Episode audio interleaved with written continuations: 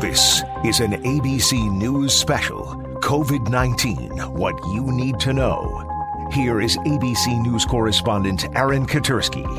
We hear repeatedly and again today about the importance of testing in the reopening of the country. The World Health Organization issued new guidance on when it's okay to lift coronavirus lockdown orders.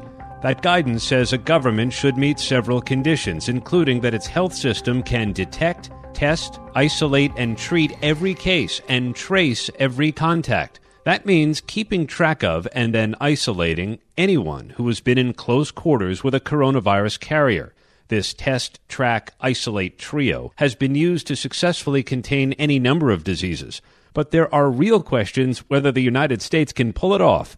We're joined from Charlotte, North Carolina by Dr. Marcus Plescia, the Chief Medical Officer at the Association of State and Territorial Health Officials. And you've said, Dr. Plescia, the country is going to need an army of COVID trackers. We feel that, that what the nation is going to need in order to get to a different place with the current COVID epidemic is very. Um, wide scale uh, containment measures, is what we refer to them as. And basically, those are standard infection control measures that state health departments do all the time, but we've never had to do them at this scale. Uh, usually, it's just dealing with relatively small outbreaks. Um, and so, what we feel that the nation needs to do now is scale up the workforce we have of people who are capable of doing infection control. And infection control is basically identifying people who are sick and then tracing the people that those folks have been in close contact with and contacting them and monitoring them to make sure that they don't become sick as well. Do we have all these people in the United States currently?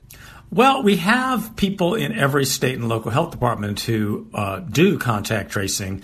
It's just the numbers are relatively small, um, but it doesn't require.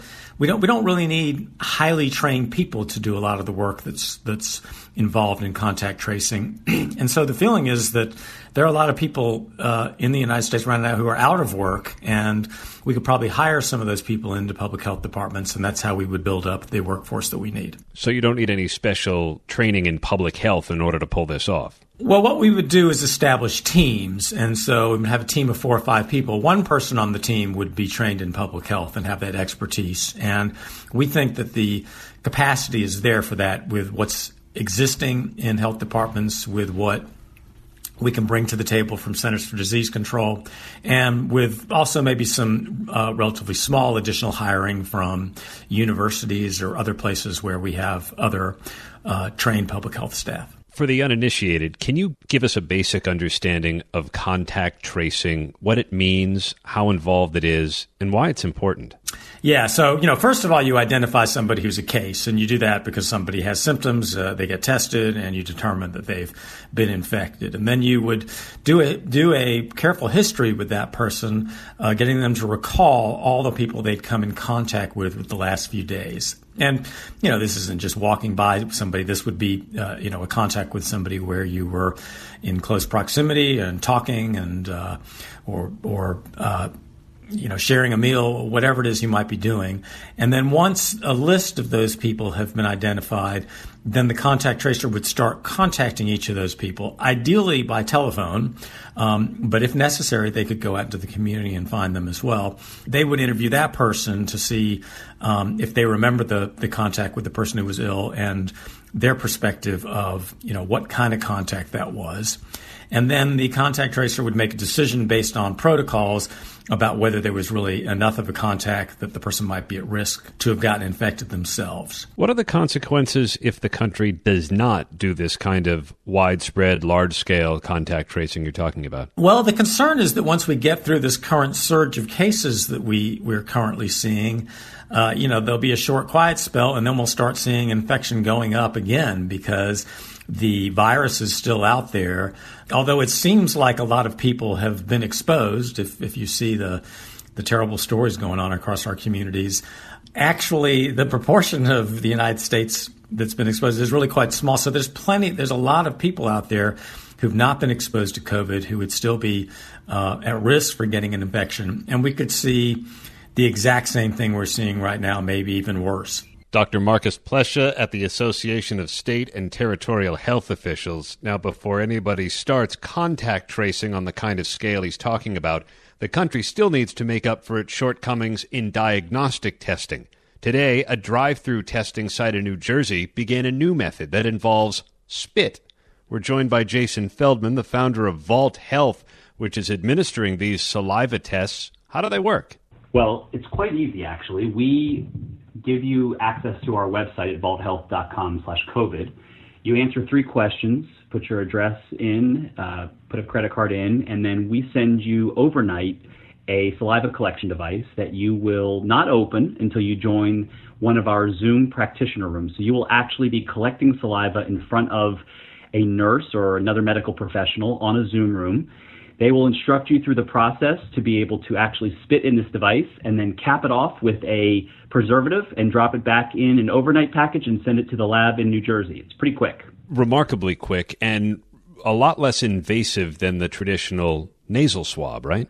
And so much safer. One of the big fears, and frankly, the reason that we did this, is that patient to practitioner transmission is a very high risk you know, two people that have been exposed potentially to the COVID virus and could share it with each other is quite alarming. And so by keeping a telemedicine visit between the two of you, we're not only keeping you both safe, but we're also preserving very scarce PPE, which we know is a very big problem in the healthcare system today. What's the turnaround time once the saliva sample comes back to the lab? Based on the amount of tests coming through, the, the response time has been between 48 and 72 hours. It's just the lab is moving as fast as they can. They're increasing as much capacity as possible, and it, it is their intent to be able to give uh, patients the ability to know positive or negative as fast as possible. How scalable is it?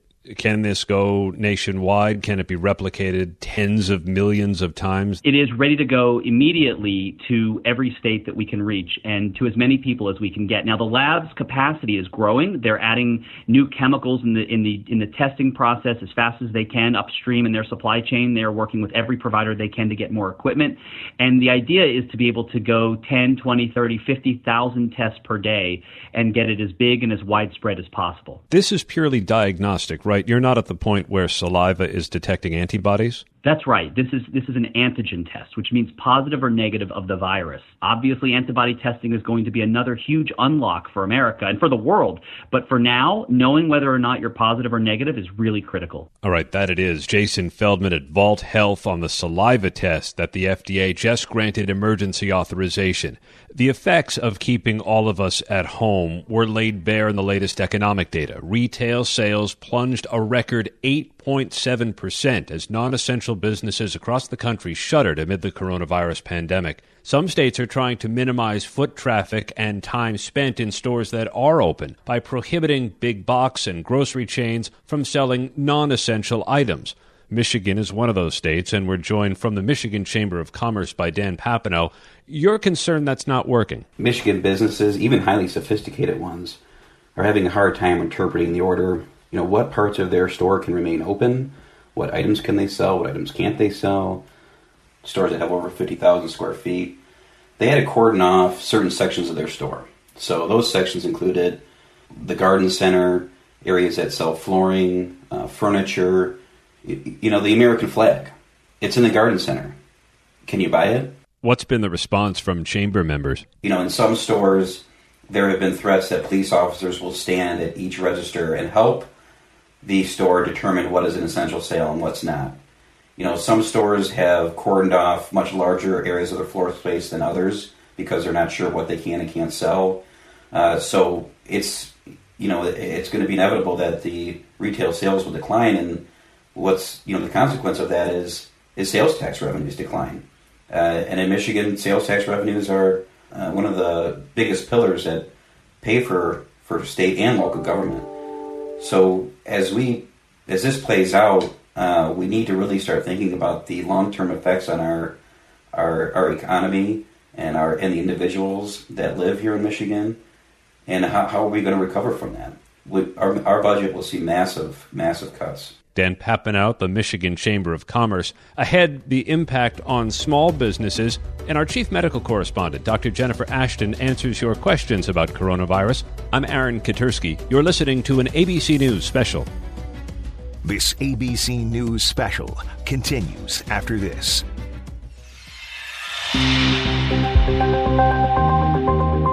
You're listening to an ABC News special COVID 19 What You Need to Know. Here is ABC News correspondent Amy Robach. Let's bring in ABC Chief Medical Correspondent Dr. Jen Ashton. And Dr. Jen, with talk now of how and when we can reopen potentially, what are we learning from other parts of the world who are starting to do that? Well, Amy, all eyes are on Asia because they are a little ahead of us chronologically and they're starting to go through these steps. And so their data and their experience will help to inform ours. So, just re- recently released data out of China shows they've had 169 new cases, which is the highest they've had in the last five weeks as they slowly start to reopen. And we're seeing similar trends upwards from Hong Kong, Singapore, and Taiwan. So, we're going to be following that closely. Yeah. And so, what needs to be in place here for reopening to begin?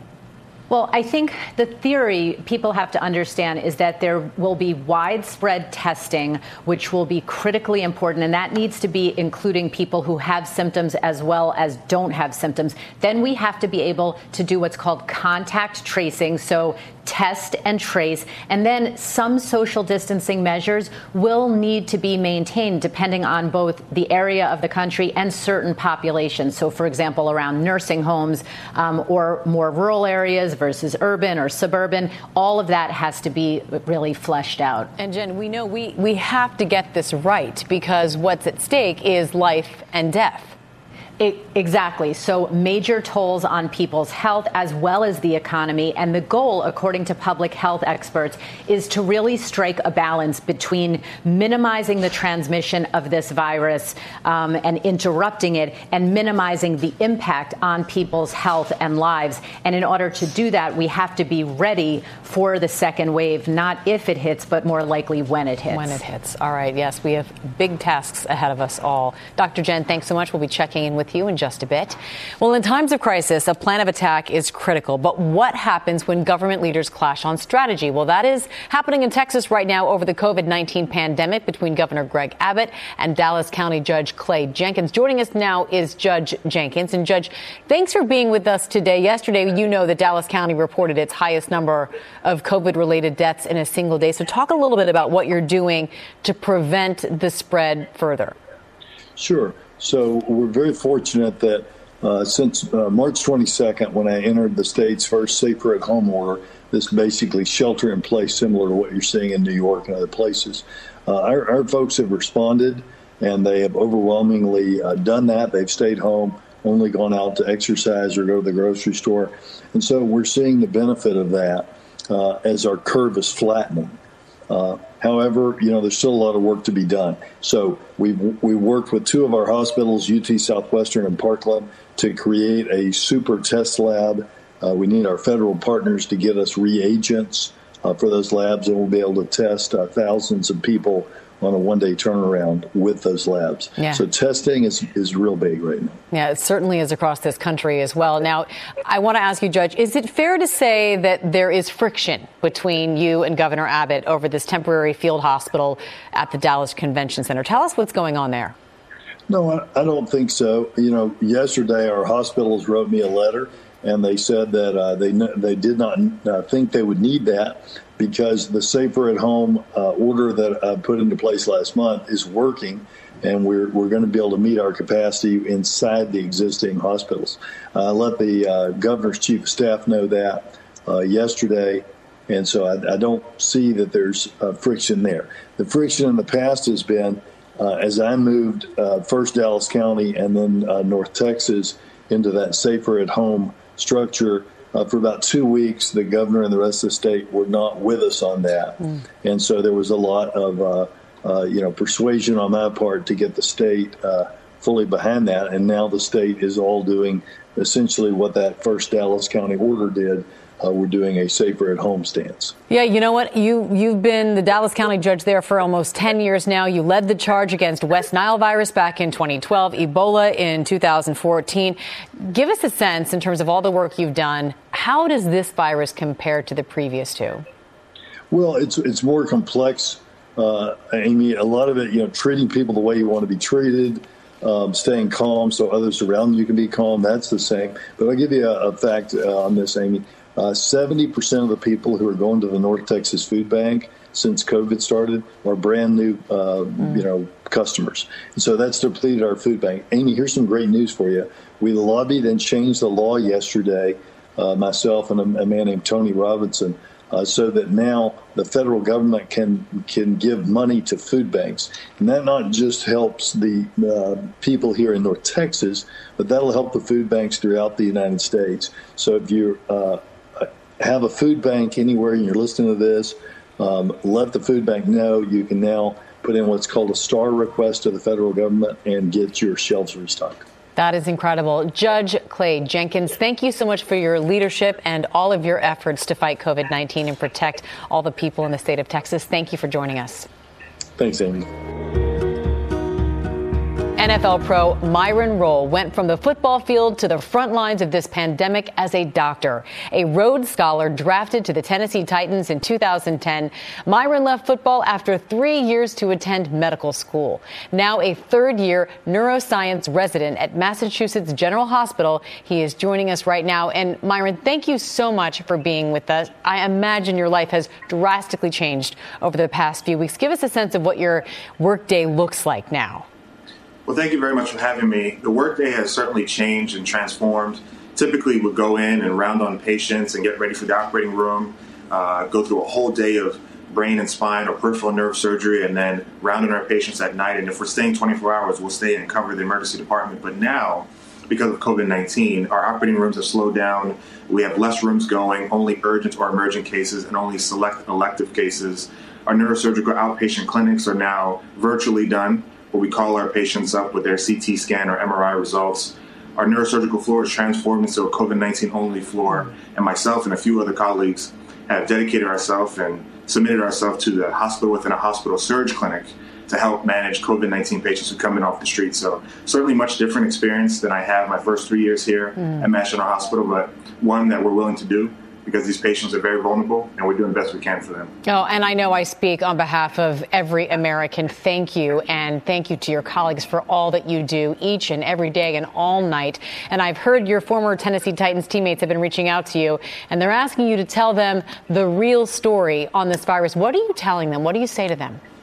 Well, I, I do. I, I, sort of see myself as a confidential informant for my former brothers, my former teammates, and I love that connection. Obviously, I went into neurosurgery and medicine because it's a passion of mine, but if I can have a link to my whole life being a football player, it's wonderful. I'm telling them that the influx of patients is high. I'm telling them that uh, most of the patients that we're seeing here now are by themselves because there's a no visitor allowed policy. So you're sort of estranged and left alone in, in, a way and dealing with a very, very novel virus that can be very fatal, as we've seen.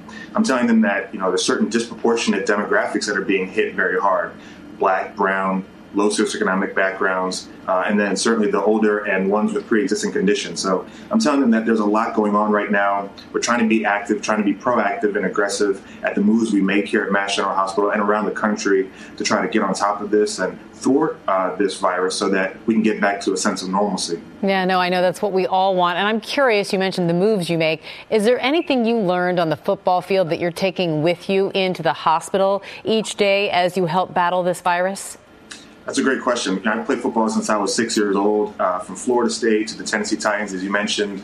Uh, and now, as a physician, I'm seeing a lot of crossover traits, things that I developed as an athlete on practice fields, game fields, weight room, locker room with my teammates. Discipline and focus for sure, preparation, hard work, teamwork getting involved in a team of people who may be different than you, come from different specialties, may have different interests, but we all have a collective goal to help these very vulnerable people with COVID 19. But I think the best crossover trait for me has been mitigating pressure and being able to be flexible. Yeah, you know, and I'm sure your patients and your fellow physicians are certainly grateful for all that you bring into that hospital each and every day. Dr. Myron Rolle, thank you so much for being with us, and thank you again for your service.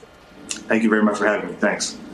Coming up next, right here, when we come back, new ways to find joy in a world in total upheaval. A conversation I think we can all use today. We'll be right back.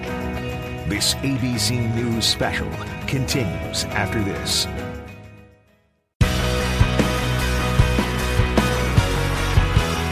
You're listening to an ABC News special COVID 19 What You Need to Know. Once again, here is ABC News correspondent Amy Robach. It has definitely been hard not to feel overwhelmed and anxious during these times. Everyone is scared and searching for some sense of normalcy.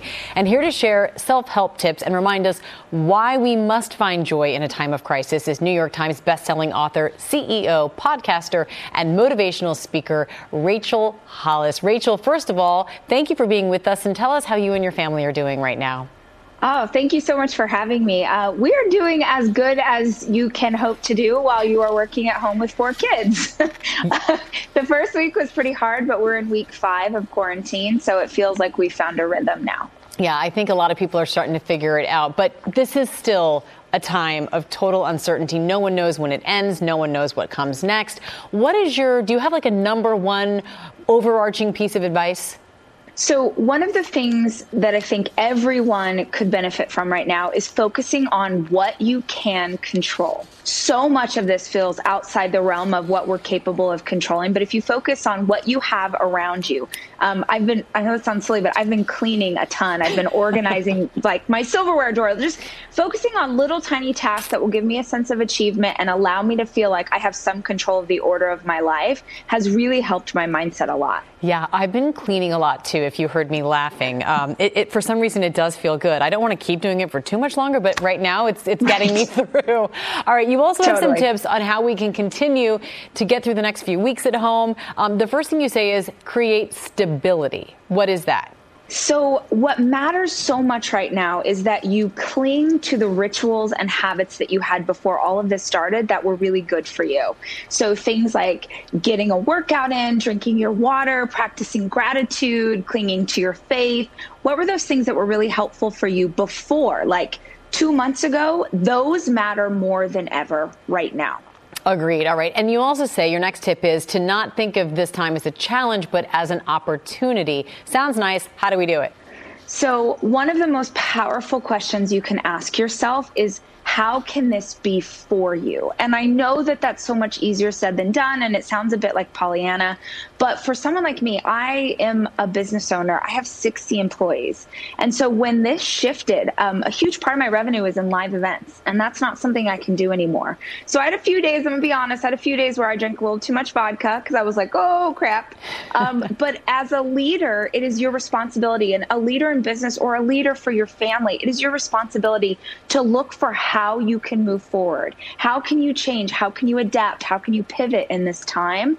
You have to look for it because if you look for it, I swear you will find the opportunity in this season. Yeah, know, I've heard it say said things don't happen to you, they happen for you. And so you got to figure Absolutely. out what that is. That makes a lot of sense to me. All right, your next tip is to edit your social media intake and you say that is very important. Why?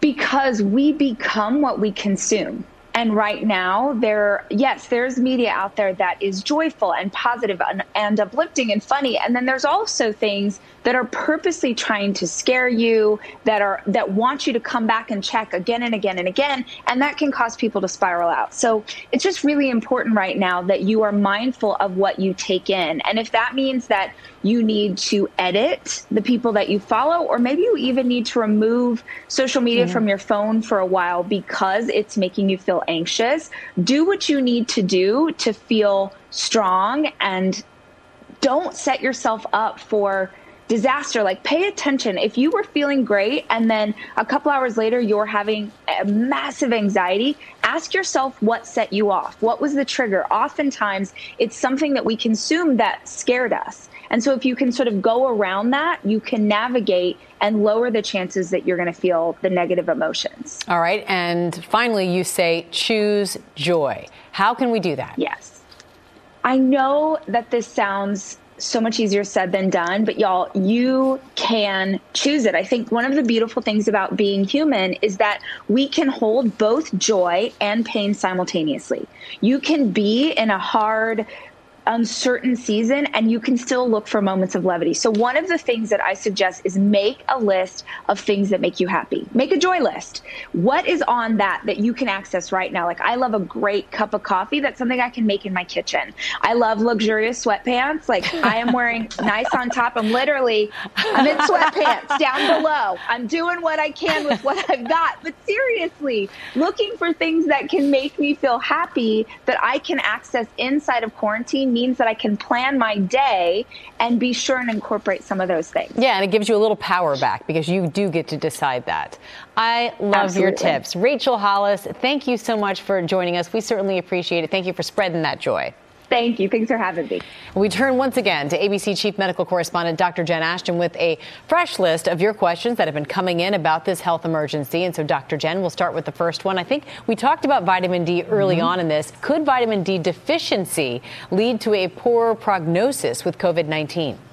It could, Amy, but underscore the word could. Right now, as we know, you've heard me say it so many times, there's a difference between scientific studies based on association or observation and those based on cause cause and effect and a biologic mechanism. So here's what we know about vitamin D association right now with viral respiratory infections. There are some studies that show an association between people with low vitamin D levels and an increased risk of viral infections like influenza. They are looking at it right now with COVID 19 as well, but it's too early uh, for any conclusive data or outcome yet. But we have to remember risk versus benefit uh, to get a little bit extra vitamin D3, a, a thousand, two thousand units a day, probably not going to cause any harm, could have some benefit. But if you go to too high levels, there can be some risks involved, namely an increased risk of kidney stones. So not conclusive yet, but it's being looked at. Okay. Our next question How careful should we be in consuming meat from grocery stores? Outbreaks of COVID 19 have happened in meat packing plants. So, two issues there. The meatpacking plant itself, and we know that is critically important to our economy and to our society. We need to have meat and in, in our agricultural supply. So, that's one issue of whether there's infection in the manufacturing facility. The other issue is whether COVID 19 can be transmitted via uncooked meat or food in general. And right now, there is zero evidence of that. So, cook and clean it well as you would normally do any raw meat before you bring it into your home and while you're preparing it. Yep. All right, I think that's good advice indeed. As always, Dr. Jen. And you can submit your questions to Dr. Ashton on her Instagram at Dr. J. Ashton. Coming up next, right here, when we come back, the record plunge in retail sales, the new numbers, and the Shark Tank investor with the moves entrepreneurs can make right now to help steady the ship and the Million Mask Challenge, calling all those who are good with a needle and even those who aren't so good. We'll be right back. This ABC News special continues after this. You're listening to an ABC News special COVID 19 What You Need to Know. Once again, here is ABC News correspondent Amy Robach. We are back with the new retail sales numbers in March plunging a record 8.7% in this pandemic, and so many small businesses finding themselves struggling just to stay afloat. Here to offer a lifeline and share a strategy is Shark Tank investor and author of Power Shift, businessman Daymond John. Daymond, thanks so much for being with us. And we all know that small businesses are struggling to stay afloat, but you have some tips to help get them back on track. So let's start with your first tip, which is to check your inventory. Yeah, you have to check what's, what you're in control of. What's your inventory? So, first of all, it's going to be probably your staff, and then how much physical inventory you have, how much space do you have, and more importantly, your Rolodex. Who do you call to do collaborations with, and or use to get product out, and or to do more business with? All right. And then you also say you need to check to see that if you qualify for a stimulus package or any kind of relief program. Yeah, absolutely. You know, there's another $250 billion stimulus package coming out, but, you know, you have to make sure that you go to a bank that you are already doing business with because before you think about laying off or cutting your staff, I mean, listen, if you're in a high touch business, you're going to have to make some uh, hard decisions if you have nobody coming mm-hmm. through your door. But if you are avail- available for the stimulus package, you have three months to, of course, you know, uh, be able to pay your staff to try to get through these times. Yeah, and some small businesses may even qualify for the Payment Protection Plan, which is all part of the CARES Act relief package that Congress just passed. So as long as 75% of the money is used for payroll, they potentially have 25% available for other things. So what should you do with that? So whether it's a stimulus package or anything else, the only time that you take in funding or use extra money is for either two reasons. Number one, you need uh, more inventory because you cannot keep up with production, not more inventory to advertise to try to get more sales, or you need more machinery. And machinery today can be software, it could be some reason that you need to be on social media and or more equipment to get on social media. But you either use it for if you cannot keep up with demand, whether you are selling maybe workout equipment or at home delivery for food or more machinery to convert into maybe making PPE products because you already are a manufacturer and you know now more PPE products are needed. Yeah, you say also to invest in outlets to gain new customers because uh, customers can't buy anything if they don't know it's there. Yeah, 100%. So, what if you were somebody who was selling workout clothes and now you don't have the people, the foot traffic going by? Well, I've seen a lot of people now do collaborations with people who maybe uh, were selling, uh, you know, natural juices or various other things and say, hey, offer your customers 25% off of my products. And it's a win for everybody. You get to move your products. Your the end customer gets 25% off of stuff they never would have gotten 25% off of and the juice company now gives more value to their customers. Their customers feel like if they gave them more value, it's a win for all three. You got to collaborate. Yeah, that's a great idea. And and we know obviously this is a tough time for so many businesses, but sometimes you say a recession can bring a silver lining. Your book, you talk about a power shift that could apply directly to this situation. So, what advice do you have to offer businesses along those lines? Yeah, many people now are going to work from home. They're going to find out they didn't need, uh, you know, 100,000 square feet. And they're going to find out also that some of the things that were really something you would have never thought of was needed two months ago or three months ago is needed now. In the last recession, you know, Airbnb, uh, Uber, Square, Pinterest, uh, WhatsApp all came out of the last recession in 08 to 10. So this is the opportune time for those who are just starting out, who have forward thinking visions, can go out there and really become the next super large company. Yeah, there are new needs now that we never knew we needed before. Daymond John, thank you for those very important tips. We certainly appreciate it. Be well. Thank you. We're going to turn now for our final thoughts with Dr. Jen Ashton. Dr. Jen, I know that so many of us have been focused on all of the physical symptoms that have come from COVID 19, people checking uh, to see how they're feeling physically, but there is a new study out from the New England Journal of Medicine that talks about the mental impact of this coronavirus pandemic. Exactly, Amy. And you know, it's so important not to neglect from the neck up. We do tend to focus more on the neck down. But this was an article that really did a deep dive on the psychological consequences, the mental health effects of the COVID 19 pandemic, and basically whether that occurs to an individual or to a community. Um, found that in settings of disaster, an emotional reaction is literally ubiquitous and it can range from distress and stress to exacerbation of pre existing psychological uh, conditions, people who have had struggles with anxiety, depression in the past, obviously are at greater risk.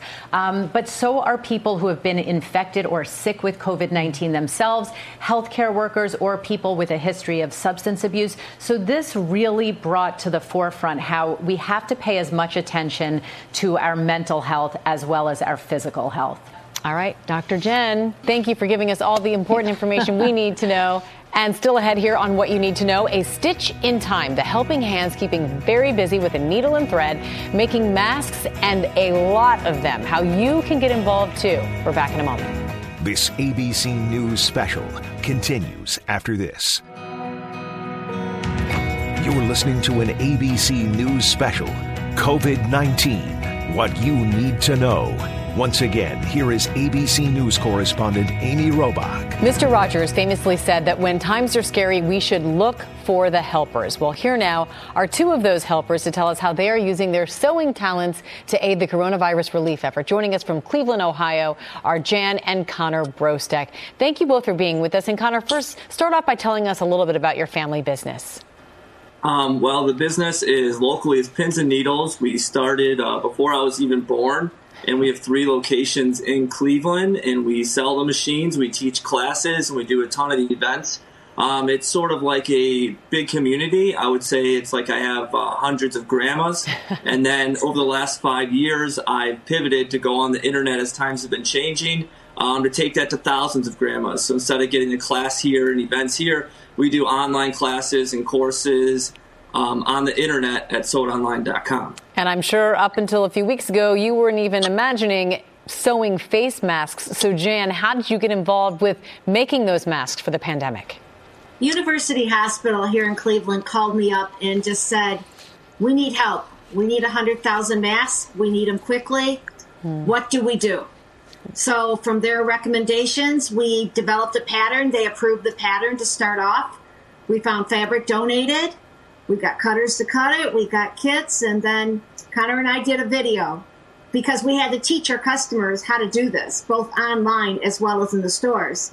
So we did a video. It went viral. We started a million mask cha- challenge because we wanted to have some fun with it too, so people could help each other and post how many they've made. We thought a million was a, a big number, and we've surpassed 20 million already wow. from all over the world. That is remarkable. I just got chills hearing that. That is so incredible. And I understand also, Jan, that the hospital that you just mentioned that reached out to you has a very special meaning for your family. Tell us about that. Uh, my daughter was very sick about three years ago, and we spent about nine months at University Hospital, and I was there every single day. So to give back is is just the way charity always works. Everything we do always goes around full circle, and it's really good good to be able to be a part of that. And I know people want to be a part of this as well. So Connor, we heard 20 million masks and counting. How can everyone get involved as well? Uh, so it's simple. You can go to sewitonline.com. You can download our patterns. Our videos are on the YouTube channel for Sew It Online. If you don't have a machine, we have machines on Sew It Online. And then simply sew it out. And then we ask that you donate to your local communities or anyone in need. Everyone needs these masks. This is not ending. It's going to continue and need these masks as the pandemic continues and then use the hashtag Million Mask Challenge to show where you donated. Uh, uh do you have a new number, a new goal in mind now that you were at 20 million already? It's absolutely shocking how many hospitals, how many nursing homes, how many people call us the police department on a daily basis. It's all I can say is we're not halfway there. We need to keep going. Thank you so much, Jan and Connor Brostek, for all that you have done, all that you're continuing to do, and how you're inspiring everyone. Thank you. Thank you. Thank you. And that's our program for today. I'm Amy Robach. Thanks for listening. ABC News, honored winner of four Edward R. Murrow Awards. ABC News, America's number one news choice. Hey, I'm Andy Mitchell, a New York Times bestselling author. And I'm Sabrina Kohlberg, a morning television producer. We're moms of toddlers and best friends of 20 years. And we both love to talk about being parents, yes, but also pop culture. So we're combining our two interests by talking to celebrities, writers, and fellow scholars of TV and movies. Cinema, really. About what we all can learn from the fictional moms we love to watch. From ABC Audio and Good Morning America, Pop Culture Moms is out now wherever you listen to podcasts.